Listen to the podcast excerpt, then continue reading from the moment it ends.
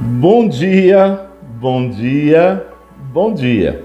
Esse é seu amigo Pastor Ernesto, seu amigo de todos os dias, para mais um momento a sós com Deus. E por que eu frisei bom dia, bom dia, bom dia? Porque talvez você esteja aí do outro lado dizendo assim: bom dia, como? Se isso está assim a minha vida, se está acontecendo isso, se está assim. Cara, eu vou falar, vamos falar uma coisa para você. Sabia que o seu coração determina o seu dia? Sabia que a sua forma de pensar determina como vai ser seu hoje? E você pode mudar isso. Só que não é sobre isso que eu quero falar. Isso aqui é só uma palavra profética lançada no coração de alguém aí. Mas eu quero falar, é, compartilhar com você Salmo 100, verso 2, que diz assim: Servir ao Senhor com alegria, fazer a minha parte e deixar os outros em paz. Como assim? E se essa paz for falsa? E isso não alimentaria o comodismo? Não tem problema? Não seria melhor confrontar? Confrontar pessoalmente faz parte da orientação das Escrituras, que nos desafiam a falar a verdade uns para os outros, em amor. Isso é diferente de falar a verdade uns dos outros, porque dependendo do contexto da colocação, pode virar fofoca.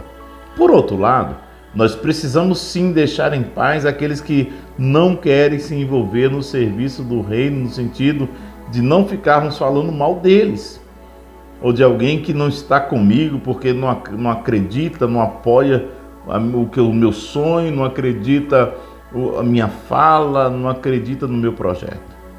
Deixa essa pessoa em paz. Para que ficar perturbado? Por que você depende da opinião dessa pessoa? Sabe por que, que eu, eu tenho pensado nisso? Sobre isso? Porque não cabe a um servo de Deus promover queixas ou, ou sentimentos ou palavras que criem fofocas, que causem danos às pessoas. Cada pessoa tem direito de pensar do jeito que quer, da maneira que quer. Fique tranquilo, se isso está prejudicando você ou essa pessoa, desde que um dia ela vai perceber.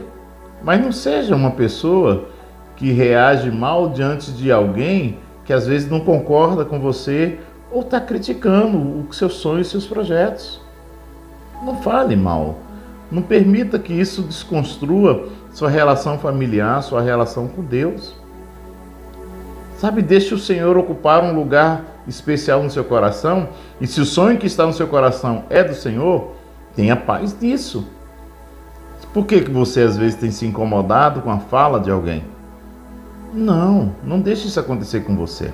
Não permita isso acontecer com você. Tem muitas pessoas que estão torcendo por você. Tem muitas pessoas que estão acreditando em você. Então, não deixe que o sentimento de juiz tome um lugar no seu coração. Não, não aceite isso. Amém? Eu tenho pensado muito sobre essa questão. Muito mesmo, muito. E eu precisava falar isso para você, porque tem muitas pessoas que estão esfriando os sonhos, estão esfriando projetos e propósitos, porque alguém não acredita, porque alguém falou mal, porque alguém é, é, é, não sonha o que você sonha. Tenha paz no seu coração hoje. Tenha paz. E deixe essas pessoas que às vezes não acreditam ou estão falando alguma coisa contrária àquilo que você sonha, aquilo que você pensa, deixa elas para lá.